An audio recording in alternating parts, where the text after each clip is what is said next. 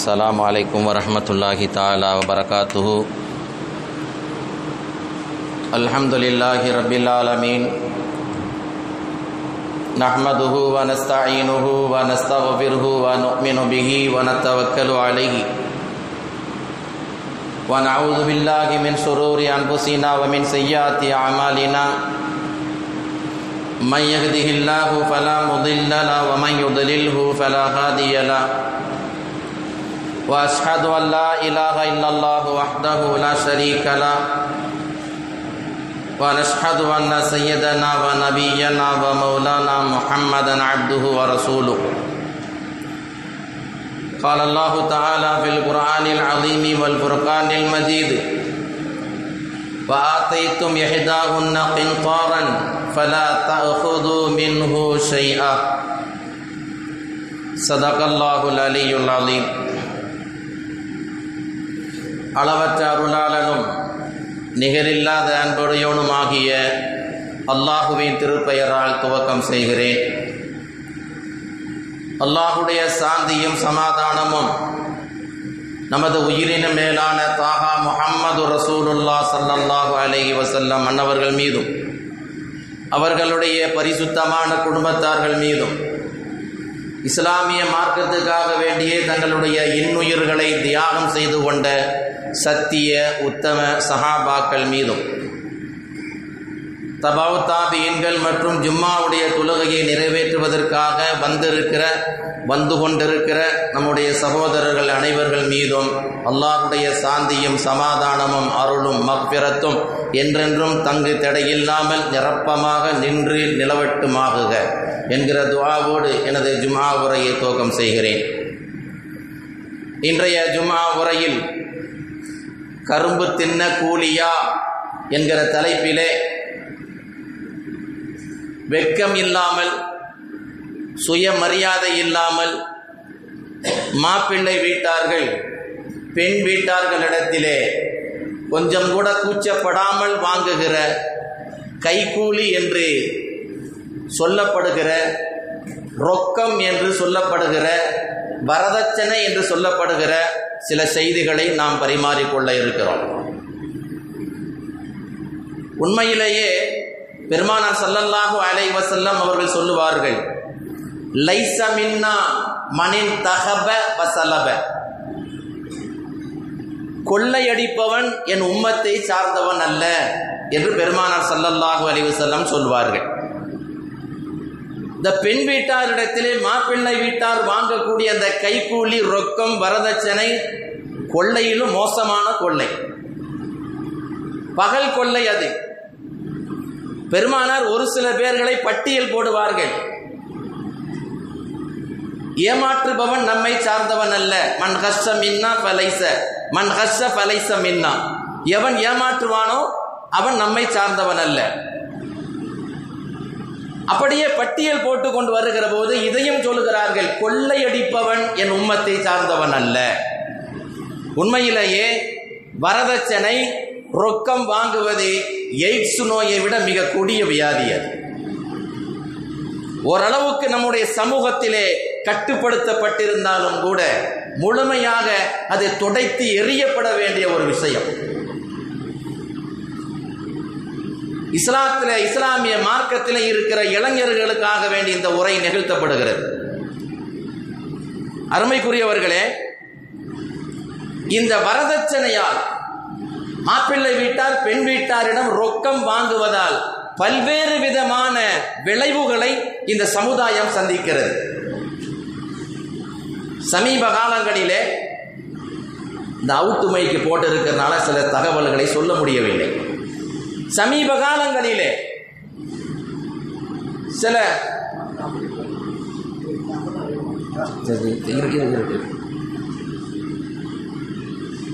கடந்த இருபத்தி ஐந்தாம் தேதி ஜனவரி மாதம் இது பிப்ரவரி மாதம் இருபத்தி ஐந்தாம் தேதி நமது விக்கேபுரத்துக்கு பக்கத்திலேயே இஸ்லாமியர்கள் கணிசமாக வாழக்கூடிய பகுதி அந்த பகுதியிலேயே ஒரு இஸ்லாமிய பெண்மணி மாற்று மதத்தை சார்ந்த சகோதரரோடு ஓடி போய்விட்டாள். அந்த கல்யாணம் கருமாதியும் நடந்திருக்கிறது. உலமாக்களுடைய தளத்தில் எல்லாம் அது போட்டோவோடு பதிவு செய்யப்பட்டது. இதில் கவலைக்குரிய விஷயம் என்ன தெரியுமா? அந்த வீட்டில் இரண்டு பேர்கள் பெண்கள் அக்காவும் தங்கையும் இருவருமே மாற்று மதத்தாரை தேர்ந்தெடுத்து விட்டார்கள். இன்னொரு கவலைக்குரிய விஷயம் என்னவென்று சொன்னால் சமீபத்தில் திருமணம் முடித்த இந்த பெண்ணுடைய சகோதரி முபல்யகா பட்டம் வாங்கியிருக்கிறார் பெண்கள் மதரசாவிலே கல்வி பயின்று ஒரு ஆசிரிய பெண்மணியாக இருக்கக்கூடியவள். இந்த கீழ்த்தரமான கேவலமான ஒரு செய்தி ஒரு செயலை செய்திருக்கிறாள்.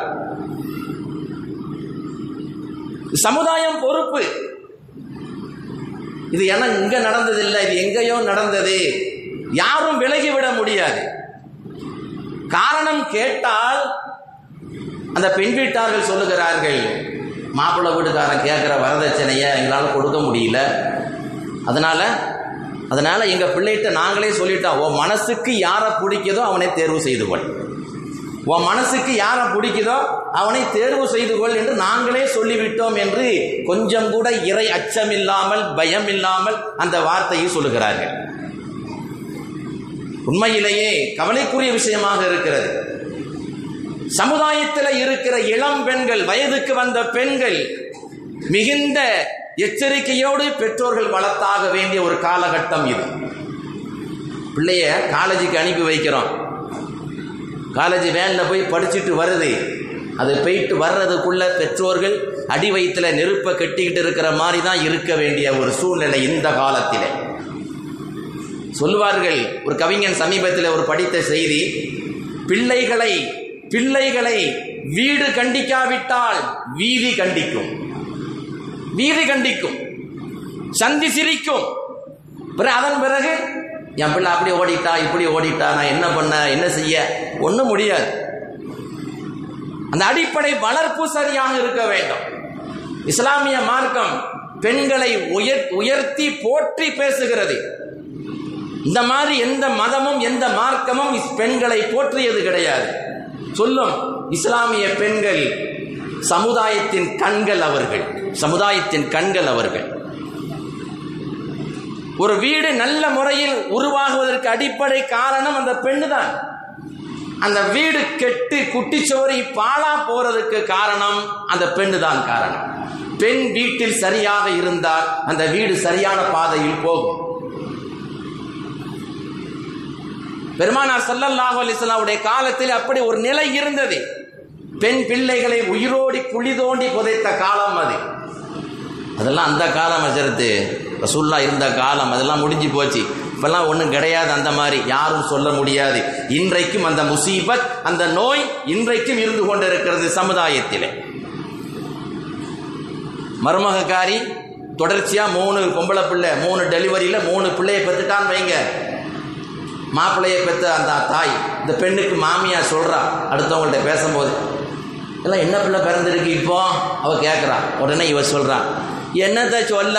வரிசையா மூணு பொட்டையா பெற்று போட்டுட்டான் என்னமோ இந்த அம்மா ஆசைப்பட்டு நான் பொம்பளை பிள்ளையா தான் பெறுவேன் அப்படின்னு சொல்லி அடம் பிடிச்ச மாதிரி அது சடைஞ்சு போய் என்னத்தை சொல்ல? வரிசையா மூணு பொம்பளை பிள்ளையா பெற்று போட்டிருக்கா. என்ன செய்யாது பெண் குழந்தை பிறந்து விட்டால் தனக்கு நெருக்கடி வந்து விட்டது வறுமை வந்து விட்டது என்று எண்ணுகிற சமுதாயமே.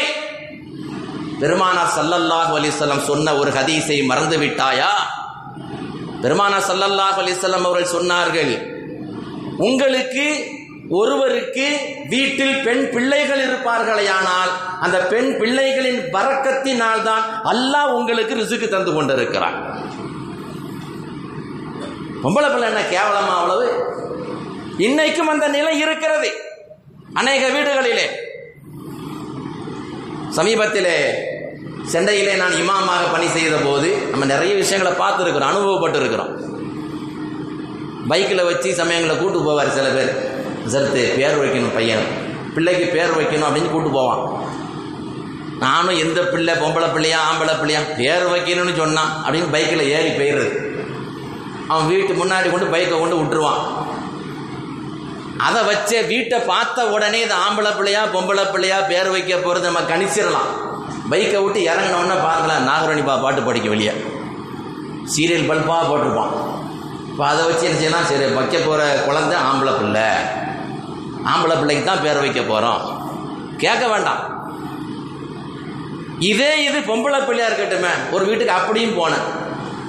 அதற்கு பிள்ளைக்கு பேர் வைக்கணும். மாஷா அல்லாவான்னு போயாச்சு. போனால் அந்த வீடு சந்து குழியை நுழைஞ்சு அப்படியே உள்ளே போய் பார்த்தா மையத்து வீடு மாதிரி இருக்கு. மௌத்தா போனவங்க வீடு மாதிரி இருக்கு. வீட்டுக்குள்ளே நுழைஞ்சு போய் உட்காந்தாச்சு அங்கே நாலு பேர் உட்காந்துருக்கான் பெரியவர்கள். நாலு பேர் உட்காந்துருக்குறாங்க நடுவில் ஒரு விரிப்பு விரித்து நூறு சீனி தட்டில். நூறு கிராம் சீனி வாங்கி வச்சிருக்கு. இப்போ நான் விளங்கிக்கிட்டேன் சரி பொம்பளை பிள்ளைய பெற்ற வீடு போல் தெரியுது.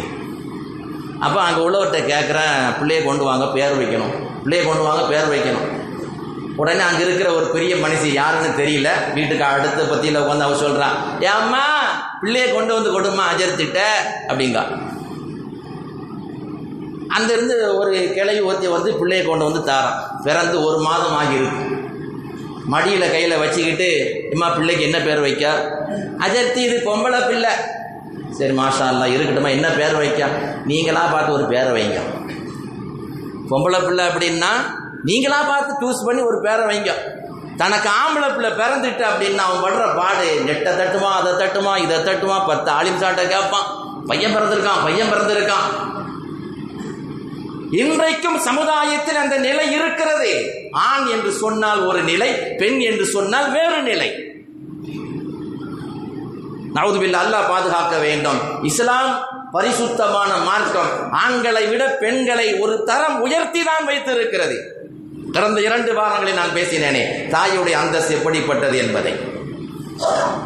பெருமானா சல்லல்லாஹ் அலிசல்லாம் அவர்கள் ஒரு நாள் சொன்னார்கள் ஐஷா அம்மையார் அவர்கள் வீட்டில் இருக்கிறார்கள். வெளியே மஸ்ஜிதே நபவி பள்ளியில வைத்து சஹாபிகளிடத்தில் சொல்லுகிறார்கள் என் அருமையான தோழர்களே உங்களில் ஒருவருக்கு அல்லாஹ் மூன்று ஆண் மக்களை தன் மூன்று பெண் மக்களை கொடுத்து அதை நல்ல முறையில் வளர்த்து சாலிகான மாப்பிள்ளையை தேர்வு செய்து திருமணம் செய்து கொடுப்பாரையானால் ரசூல்லா சொன்னது எத்தனை பிள்ளைங்க? மூணு பிள்ளைகள். வளர்த்து திருமணம் செய்து கொடுப்பாரையானால் அவரும் நானும் சுவனத்திலே இப்படி இருப்போம். கையை உயர்த்தி காட்டினார்கள். வள்ளல் கோமான் சல்லல்லாஹு அலைவசல்லம் அவரும் நானும் இப்படி இருப்போம். நடுவிரல் ஆள்காட்டி விரல் ரெண்டுக்கு ரொம்ப தூரம் கிடையாது. ரசூல் சல்லல்லா அலிஸ்லாம் சொல்லுகிறார்கள் அவரும் நானும் நெருக்கமாக இருப்போம். சஹாபாக்கள் எல்லாம் கேட்டுக்கொண்டிருக்கிறார்கள் வீட்டுக்குள்ளே இருக்கிற அம்மையார் அறிவில் சிறந்த பெண்மணி ஆயிஷா ரலியல்லாஹு பான்கா அவர்கள் வீட்டுக்குள் இருந்து குரல் கொடுத்து கேட்கிறார்கள் அல்லாஹுவின் தூதர் அவர்களே இறை தூதர் அவர்களே ஒருவருக்கு இரண்டு பெண் மக்கள் இருக்கிறதே அவர் நிலை நீங்க சொன்னது மூணு பிள்ளைய வச்சிருந்தா கல்யாணம் பண்ணி கொடுத்தா அவரும் நானும் சொர்க்கத்தில் இருப்போம் என்று சொல்லுகிறீர்கள். ஒருவருக்கு இரண்டு பெண் பிள்ளைகள் மாத்திரம் இருக்கிறது. அவர் பக்குவமாக ஒழுக்கமாக வளர்த்து திருமணம் செய்து கொடுக்கிறார். அவரின் நிலை பெருமானார் சல்லல்லாஹு அப்போதும் சொன்னார்கள் அவரும் நானும் இப்படி இருப்போம். ரெண்டு பிள்ளை இருந்தால் ஐஷாம்மா விடல ஐஷாம்மா விடல. அடுத்து கேட்கிறார்கள் யார சொல்லலாம் ஒருவருக்கு ஒரே ஒரு பெண் இருக்கிறது. அதை சாலிகான முறையிலே வளர்த்து சாலிகான மாப்பிள்ளையை தேர்வு செய்து திருமணம் செய்து கொடுக்கிறார். அவர் நிலை பெருமானார் சல்லல்லாஹ் அப்போதும் சொல்லுகிறார்கள் அந்த ஒரு பிள்ளை வளர்த்து கல்யாணம் பண்ணி கொடுத்தாலும் அவரும் நானும் சுவரத்தில் இப்படி இருப்போம். சப்ஜெக்ட் முடிஞ்சதுன்னு சஹாபாக்கள் மூச்சு விட்டார்கள். ஆனால் உள்ளுக்குள் இருந்து ஆயிஷா எல்லாம் அடுத்தும் கேட்கிறார்கள் யார் சூழல்லாம் ஒருவருக்கு குழந்தை பாக்கியமே இல்லை. குழந்தை பாக்கியமே இல்லை. அவர் நிலை என்ன? கருணையை உருவான இரக்கத்தின் பிறப்பிடமாக திகழ்ந்த தாஹா முஹம்மது ரசூருல்லா சல்லல்லா அலிஸ்லாம் சொன்னார்கள் ஆயிஷா வ அதுமனு ஜன்னா. குழந்தையே இல்லாமல் அல்லாஹ் நாட்டப்படி ஆக்கி வைத்திருக்கிறானே அவர்களுக்கு அவர்களை நானே சுவனத்துக்கு அழைத்து செல்வேன். அவர்களையும் பெருமான சல்லல்லா அலிஸ்லம் கைவிட்டு விடவில்லை. பெண்களை உயர்வான நிலையிலே முகமது ரசூலுல்லாஹி சல்லல்லாஹு அலிஸ்லாம் வைத்த சமூகம் இது.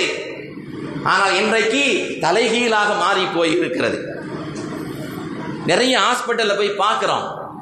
அந்த அம்மாவுக்கு ஏற்கனவே ரெண்டு பெண் மக்கள் ரெண்டு பெண் குழந்தை இருந்தால் மூணாவது குழந்தை உண்டாகி இருந்தால் பயப்படுது.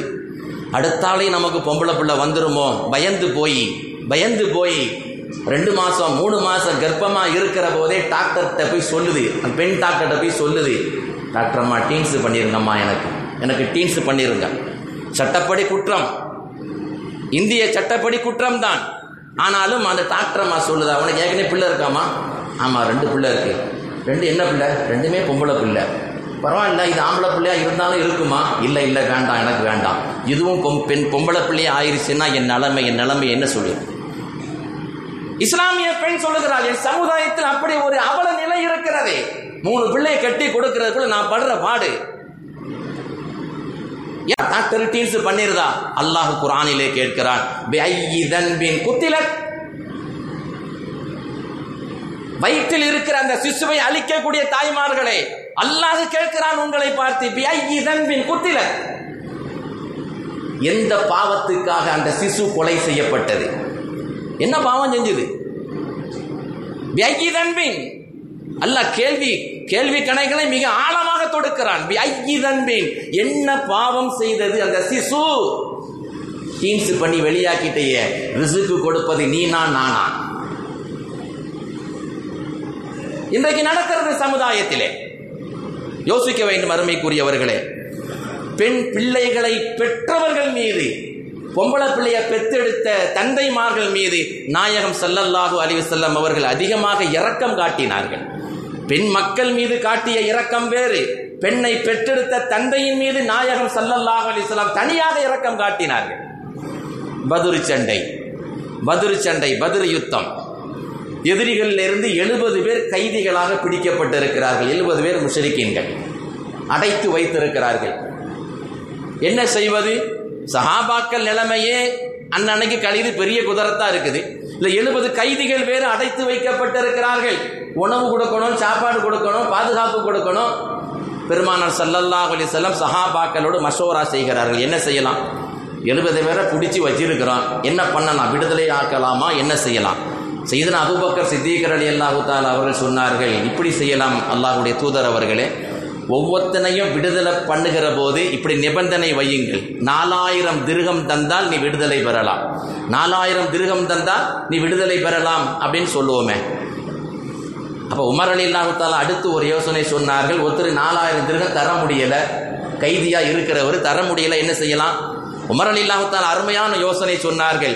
இந்த கைதிகளில் நாலாயிரம் திருகம் யார் கொடுக்க முடியவில்லையோ அவர் நம்முடைய சகாபாக்களுடைய பிள்ளைகளில் பத்து பிள்ளைகளுக்கு எழுத படிக்க கற்றுக் கொடுக்க வேண்டும் அவர். எழுத படிக்க கற்றுக் கொடுக்க வேண்டும். அப்படி கற்றுக் கொடுத்துட்டார் அப்படின்னா அவர் விடுதலையாகி போகலாம். அப்படி படித்து வந்தவர் தான் யாரு? காத்திபுல் வகையை வகையை எழுதக்கூடிய முதல் நிலை சஹாபியாக இருந்த ஜெய்திபன் சாபித் அலி அல்லாஹு தாலான் அவர்கள் கைதியால் படித்து அவர் குரானுடைய வகை எழுதக்கூடிய அளவுக்கு தரத்தை அல்லாஹ் உயர்த்தினான். இல்லை இன்னொரு விஷயம் கவனிக்கணும். ஒரு கைதியும் கூட ஆசிரியராக ஆக முடியும்.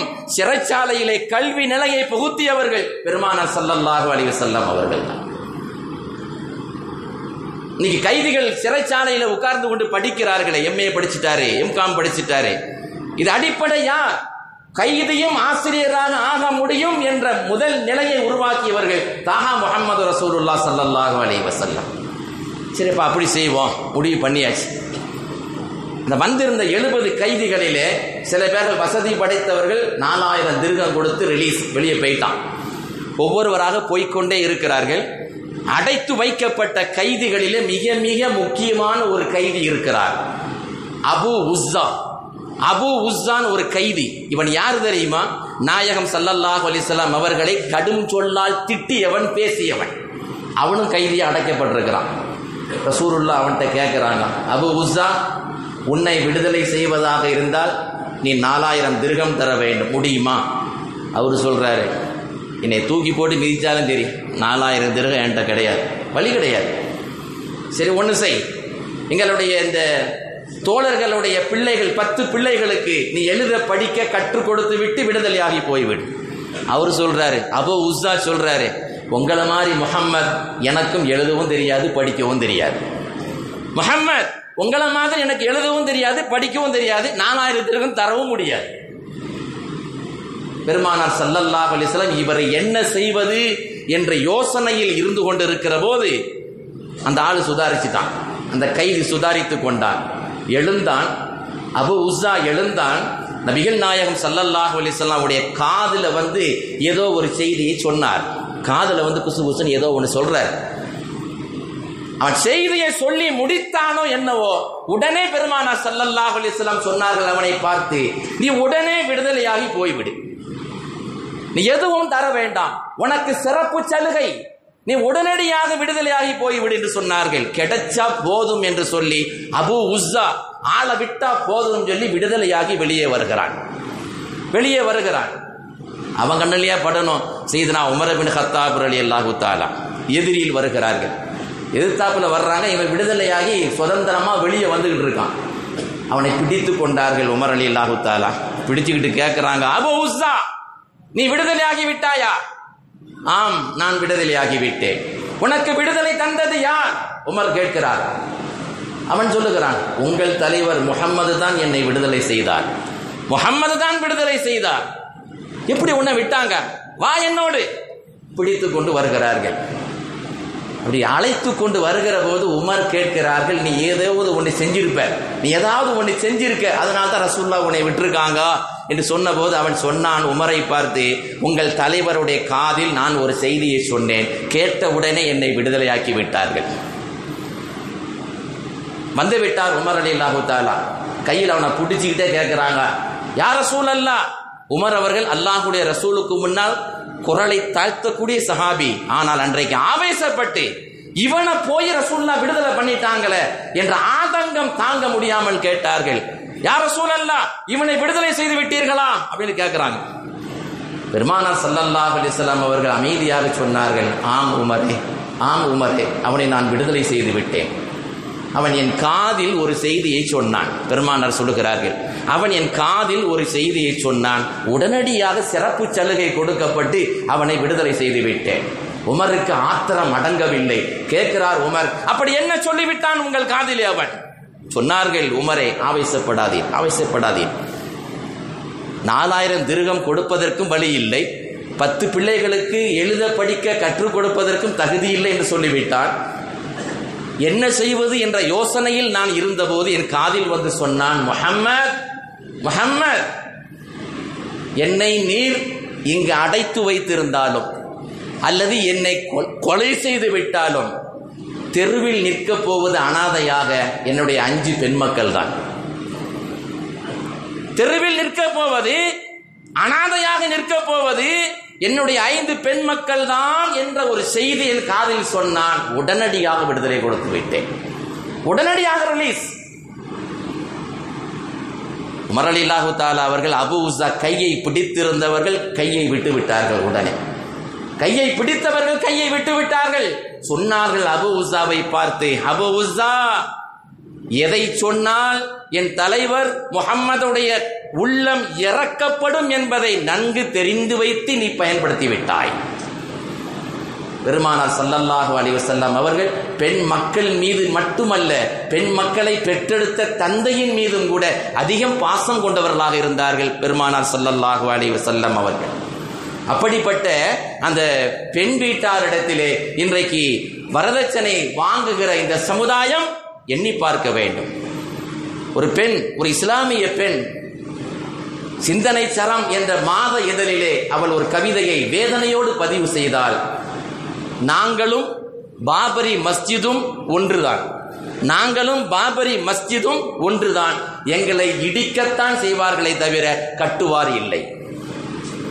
எங்களை இடிக்கத்தான் செய்வார்களே தவிர எங்களை கட்டுவார் இல்லை திருமணம் செய்வார் இல்லை என்று எவ்வளவு குமுறலோடு வேதனையோடு அந்த கவிதையை பதிவு செய்திருப்பாள் இன்னொரு பெண் எழுதுகிறாள் இஸ்லாம் தற்கொலையை ஆதரிக்கவில்லை. இஸ்லாம் தற்கொலையை விரும்பவில்லை. ஒருவேளை தற்கொலைக்கு அனுமதி கொடுத்திருந்தால் தற்கொலை செய்யலாம் என்று அனுமதி கொடுத்திருந்தால் இங்கு இருக்கிற ஏரிகளிலும் வாய்க்கால்களிலும் குளங்களிலும் மாப்பிள்ளை வீட்டார் கேட்க முடியா கேட்ட வரதட்சணையை கொடுக்க முடியாமல் முதிர் கண்ணிகளாக இருந்த இளம் பெண்களுடைய பிணத்தை தான் பார்க்க முடியும்.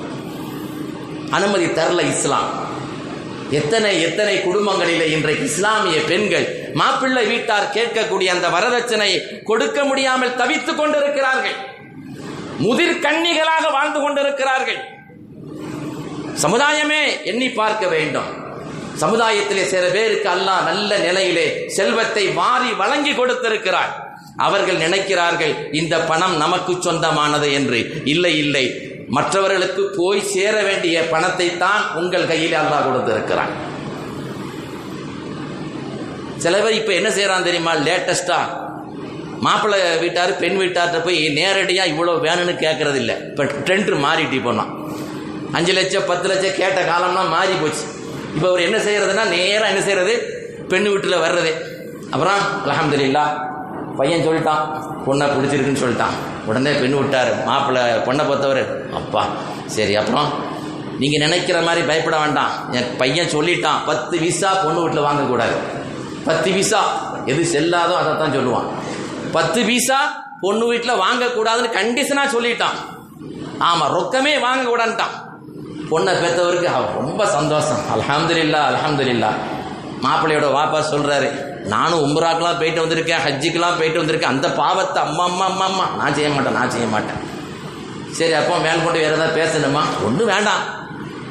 ஒன்றும் வேண்டாம். என்ன என் பையன் கடைக்கு கம்பெனிக்கு போயிட்டு வர்றதுக்கு தோதுவான். ஒரு ஆடி கார் வாங்கி கொடுத்தா போதும். ஆடி கார் ஆவணி கார். இதுக்கு நீ வாய் திறந்து அஞ்சு லட்சமே வாங்கியிருக்கலாமே. அப்படி பாலிசா பேசுறாங்களாம். கை நீட்டி வாங்க வேண்டாமா? ஆடி கார் வாங்கி கொடுத்தால் போதும். இதை எங்க கொண்டு சேர்க்கிறது இத? எந்த லிஸ்ட்ல சேர்க்கிறது இத? இன்னைக்கு பெண்ணை பெற்றெடுத்த தந்தை படுகிற பாடு அந்த குமரை ஏ கரையேத்துகிற வரைக்கும். லாகு அக்பர். அது வேணும் இது வேணும் கட்டில் வேணும் ஃப்ரிட்ஜ் வேணும் வாஷிங் மிஷின் வேணும். பாடாய்படுத்துகிறார்கள் ஒரு கட்டத்திலே அந்த பெண்ணை பெற்ற தந்தை ஒரு விரக்தி அடைந்து ஏண்டா பொம்பளை பிள்ளைய பெத்தோம் என்ற நிலைக்கு இந்த சமுதாயம் அவனை தள்ளி விடுகிறது. அதனால்தான் இந்த நிலை ஏற்படுகிறது. மாற்று மதத்தார்களோடு கரம் பிடித்து ஓடக்கூடிய கேவலமான நிகழ்வுகள். இதுக்கெல்லாம் காரணம் இந்த சமுதாயம் முழு பொறுப்பு. எனக்கும் இருக்கிறது உங்களுக்கும் இருக்கிறது. எண்ணி பார்க்க வேண்டும். இஸ்லாமியர்கள் பெருவாரியாக வாழக்கூடிய ஊர். நம்ம நெல்லை மாவட்டத்திலே பெரும் பெரும் ஆலிம்கள் ஹாஃபில்கள் நிறைந்த ஊர். ஓரளவுக்கு கணித்திருப்பீர்கள் நீங்கள் எந்த ஊர் என்று. எக்கச்சக்கமான மசூதிகள் ஏராளமான பள்ளிவாசல்கள். ஒரு வக்திலே நுகருடைய வக்திலே வாங்க அல்லாஹ் அக்பர் என்று ஒரு பள்ளியிலே ஒழிக்குமானால் அடுத்த பத்து நிமிடங்கள் எங்கு பார்த்தாலும் பாங்க ஓசை கேட்டுக்கொண்டே இருக்கும். அவ்வளவு பள்ளிகள். மூத்த ஆலிம்கள் நிறைந்த ஊர். வேதனையோடு நான் இதை பதிவு செய்கிறேன். மூத்த ஆலயங்கள் நிறைந்த ஊர் ஜமாத்துல் உலமா சபையில மிக முக்கிய பொறுப்பில் இருக்கக்கூடியவர்கள் வசிக்கக்கூடியவர்கள் ஊர். அந்த ஊரில் டாக்டர் சுல்தானா பேகம். டாக்டர் சுல்தானா பேகம் இந்த சம்பவம் நடந்து ரொம்ப நாள் ஆகல. ரெண்டு வருஷம் முன்னாடி நடந்தது தான் ரெண்டு வருஷம் முன்னாடி நடந்தது தான் கொரோனா காலத்தில். அந்த அம்மா டாக்டரு அவர் வாப்பா டாக்டரு அந்த அம்மாவுக்கு திருமணம் செய்து கொடுத்த மணமகன் டாக்டரு. எல்லாமே டாக்டர் ஃபேமிலி கல்யாணம் முடிஞ்சது. முடிஞ்ச உடனே மறுநாள் ரிசப்ஷன் அந்த சுல்தானா பேகம் என்ற அந்த பெண்மணியோடு பணி செய்த டியூட்டி வேலை பார்த்த மாற்று மதத்தை சார்ந்தவர்கள் எல்லாம் மறுநாள் ரிசப்ஷனுக்கு வர்றாங்க. ரிசப்ஷனுக்கு வர்றாங்க. அந்த பிள்ளைகிட்ட வந்து சொல்றாங்க நேற்று வர முடியாம போயிட்டு எது நினைச்சிக்கிடாத நீ. உடனே அந்த அம்மா சரி பரவாயில்ல அப்படின்னு சொல்லிட்டு வீட்டுக்குள்ளே வாங்கன்னு கூப்பிடுது. தன்னுடைய சக தோழிகள் எல்லாருமே மருத்துவர்கள். வீட்டுக்குள்ளே வந்த உடனே அறுபத்தஞ்சு இஞ்சி சைஸ் அறுபத்தஞ்சு இஞ்சி சைஸில் பெரிய டிவி சுவற்றிலே மாட்டப்பட்டு இருக்கிறது வந்த தோழிமார்கள் அந்த சுல்தானா பேகம் இடத்துல கேட்குறாங்க இவ்வளோ பெரிய டிவி அறுபத்தஞ்சு இஞ்சி யார் வாங்கி தந்தா உனக்கு இது? யார் வாங்கி தந்தாடி? அவர் சொல்கிறா எங்க சின்ன வாப்பா வாங்கி தந்தார். சின்ன வாப்பா வாங்கி தந்தார். அடுத்தால ஃப்ரிட்ஜு இதை யார் வாங்கி தந்தா? இதே மச்சான் அக்கா புருஷன் வாங்கி தந்தார். வாஷிங் மிஷின் கட்டில். ஒவ்வொன்றா பார்த்து கொண்டே வருகிறார்கள். பார்த்து கொண்டே வருகிறார்கள். அடுத்து ஒரு அறை திறக்கிறார்கள். ஒரு ரூம் ஒன்று அதை திறந்த போது நம்ம ஆள் நம்ம ஆள் ஃபேண்டு பனியனோட கோழி குஞ்சு மாதிரி சுருண்டு கிடக்கான். கோழி குஞ்சு மாதிரி மெத்தையில் படுத்து கிடக்கான். வந்த அவனுடைய நண்பர் தோழிகள் கேட்கிறாங்க இது யாருடி? இது யாருடின்னு கேட்குறான். உடனே அந்த அம்மா சுல்தானா பேகம் சொல்லுது இது ஒன்றும் இல்லை எங்கள் வாப்பாட்ட வேணும்னு சொன்னேன் எங்கள் வாப்பா வாங்கி தந்துட்டு வர. லவ் மேரேஜ் எங்கள் வாப்பாட்ட வேணும்னு சொன்னேன். அப்படியாம்மா எவ்வளோ கேட்குறான்னு கேளு. எவ்வளோ கொடுத்துருக்காங்க தெரியுமா? இருபது லட்சம் ரூபா கொடுத்துருக்குறான். மாப்பிள்ளை வாங்கியிருக்கிறார். இருபது லட்சம். அவர் டாக்டரு. இந்த அம்மா ரொம்ப கேசுவலாக சொல்லுது. இவருன்னு கூட சொல்லலை. இது எங்கள் வாப்பாட்ட கேட்டேன் ஆடு மாடு மாதிரி. இது எங்கள் மாப்பாட்ட வேணும்னு சொன்னேன் ஆசைப்பட்டா வேணும்னு சொன்னேன் எவ்வளோன்னு கேள்வி முடிச்சிருவோன்னாரு. இருபது லட்சம் நாங்கள் கொடுத்தாச்சு முடிச்சாச்சு. இப்படி பேசிக்கிட்டு இருக்கிற போது சத்தம் கேட்டு கோழி குஞ்சு மாதிரி படுத்து கிடந்த நம்முடைய ஆள் ஆசாமி டக்குன்னு குருபாங்கடா மாதிரி எஞ்சி உட்காந்துருக்கான் யார் இதெல்லாம்? இருபது லட்சம் கொடுத்து வாங்கியிருக்கேன்னு அந்த பெண்மணி மனைவி சொல்லுகிறாள். ஏதாவது பேச முடியுமா? உன்னால் தட்டி கேட்க முடியுமா? பெண் வீட்டாரிடத்திலே கரம் நீட்டி நீ ரொக்கம் வாங்கி விட்டால் வரதட்சணை வாங்கி விட்டால் உனக்கு சல்லி காசு மது மதிப்பு கிடையாது பெண் வீட்டில். யாரும் உன்னை மதிக்க மாட்டாங்க. அப்படிப்பட்ட ஒரு இழி நிலைக்கு தள்ளக்கூடிய ஒரு இழிவான செயல் இந்த ரொக்கம் வாங்குவது வரதட்சணை வாங்குவது. மகள் கொடுத்து முடி. அல்லாஹ் குரான் சொல்லுகிறானே வாத்தைத்தும் எஹிதாகுன்ன கிந்தாரன். அந்த பெண்களில் ஒருவருக்கு நீங்கள் குவியலாக மகரை கொடுத்திருந்தாலும் அதை திரும்ப வாங்காதீர்கள் திரும்ப வாங்காதீர்கள். மகர் எவ்வளவு கொடுக்கணும்? அதை தீர்மானித்தாரன் அந்த பெண்களில் ஒருவருக்கு நீங்கள் குவியலாக மகரை கொடுத்திருந்தாலும் அதை திரும்ப வாங்காதீர்கள் திரும்ப வாங்காதீர்கள். மகர் எவ்வளவு கொடுக்கணும்? அதை தீர்மானிக்கிற இடத்திலே பெண்ணு தான் இருக்கிறாள். நீ கொடுக்கறதில்ல மகரு. ஒரு காலம் இருந்தது. நூற்றி ஒரு ரூபா மகர். அந்த காலத்துலலாம் பார்த்தீங்க நிக்காக தஃப்தர் எடுத்து பாருங்க நூற்றி ஒரு ரூபா மகர். ஐநூற்றி ஒரு ரூபா மகர். ரெண்டாயிரத்தி ஒரு ரூபா மகர். மகர் இவ்வளவுதான் என்று தீர்மானிக்கிற இடத்திலே அல்லாஹ் உன்னை வைக்கவில்லை. அவள் தீர்மானிக்க வேண்டும். ஆனா இங்க பழக்கம் என்ன தெரியுமா? சபையில் வச்சு மாப்பிள்ளை வாங்குவோம் மகர். ரெண்டாயிரம் ரூபா கொடுப்பாரு. ஹையஸ்டா போனா ரெண்டாயிரம் ரூபா மிஞ்சி போனா ஐயாயிரம் ரூபா. அதை வாங்கிக்கிட்டு என்ன செய்வான்? கொண்டு வாங்கி அதை வந்து ரெண்டு சாட்சி இருப்பாங்கல்ல அந்த சாட்சியை கூப்பிடுவோம் பொண்ணை பெற்ற வாப்பாவை கூப்பிடுவோம் அந்த தஃப்தரை கொடுப்போம். கொடுத்து பெண்ணிட்ட சம்மதமான்னு கேட்டுவாங்க நம்ம எல்லாரும் என்ன நினைக்க தெரியுமா? இந்த மாப்பிள்ளைக்கு கல்யாணம் பண்றதுக்கு பெண் சம்மதமான்னு கேட்க சொல்கிறாங்கன்னு நம்ம நினைக்கிறோம். இல்லை இல்லை. அந்த நோக்கம் அல்ல. இவர் போய் கேட்கிறாரு எம்மா இந்த மாப்பிள்ளை கல்யாணம் பண்றதுக்கு சம்மதமான்னு கேட்ட உடனே அந்த பெண் சப்போஸ் இப்படி சொன்னால் வைங்க இப்படி சொன்னால் வைங்க.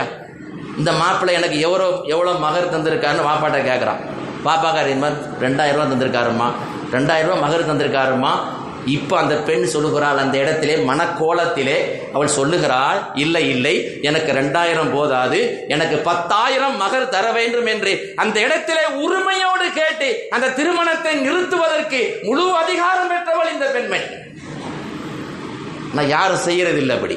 அந்த பெண்ணுக்கு அவ்வளவு பவர் கடைசி நேரத்தில் கூட எனக்கு இவ்வளவு மகர் தந்தால்தான் இவரை நான் திருமணம் செய்வேன் என்று சொல்லுகிற அதிகாரத்தை இஸ்லாம் பெண்களுக்கு வழங்கி இருக்கிறது அப்படி சொல்லிட்டுன்னு வைங்களேன்.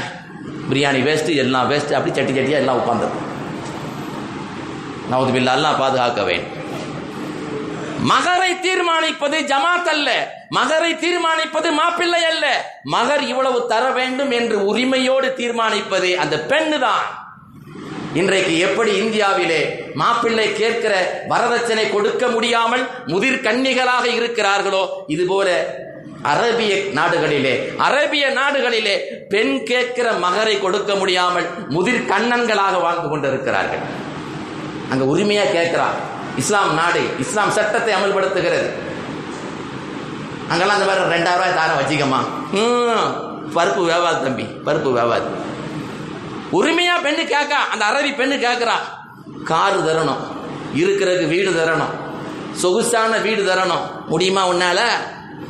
பெண்ணு கேட்கிற மகரை கொடுக்க முடியாமல் முதிர் கண்டங்களாக அரேபிய நாடுகளில் இளைஞர்கள் வாழ்ந்து கொண்டிருக்கிறார்கள். செய்தனா உமரபின் ஹத்தாப் அலி அல்லாஹு தாலா இரண்டாம் ஹலீஃபா நீதிக்கு பேர் போன தலைவர். ஒரு வெள்ளிக்கிழமை இது போல மெம்பர் படியில் நின்று கொண்டு மகருக்கு ஒரு பிக்சட் பண்ணணும். மகர் வந்து சில பேர் கூட கொடுத்தாங்க சில சஹாபி குறைய கொடுக்கிறாரு. இதுக்கு ஒரு முடிவு கட்டணும் அப்படிங்கிற எண்ணத்தோடு குத்துபா மிம்பரில் நின்று கொண்டு உமர் அலி அல்லாஹாலா அன்றைய குத்துபா பிரசங்கத்தை நிகழ்த்துகிறார்கள். அருமையான இஸ்லாமிய சொந்தங்களே இரண்டாம் ஜனாதிபதியாக இருக்கிற இந்த உமர் பின் ஹத்தாப் ஹத்தாபுடைய மகன் உமர் பேசுகிறான். இன்றைய நாளில் இருந்து மகர் தொகை என்பது அதிகபட்சம் நானூறு. அதையும் மிஞ்சி போனால் ஐநூறு. பெருமானார் சல்லல்லாஹு அலைஹி வஸல்லம் அவர்கள் தங்கள் மனைவிமார்களுக்கு ஐநூறு திருகத்தை தாண்டி மகர் கொடுத்ததாக இல்லை. எனவே உச்ச வரம்பு ஐநூறு திருகம் தான் கொடுக்க வேண்டும்.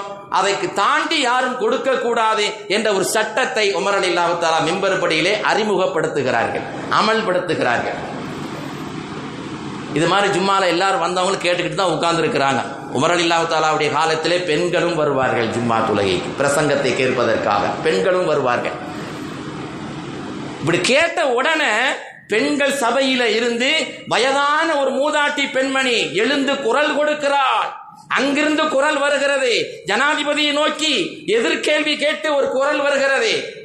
என்ன பேசுகிறீர் உமர்? என்ன பேசுகிறீர்? ஐநூறு திருகத்துக்கு மேல யாரும் மகர உயர்த்தி கொடுக்க கூடாதா? இந்த அதிகாரத்தை உமக்கு தந்தது யார்?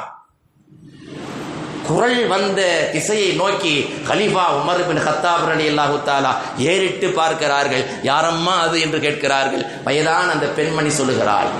எழுந்து சொல்லுகிறாள் ஜனாதிபதியே ஒரு முறைக்கு பல முறை யோசனை செய்து சொல்வீராக.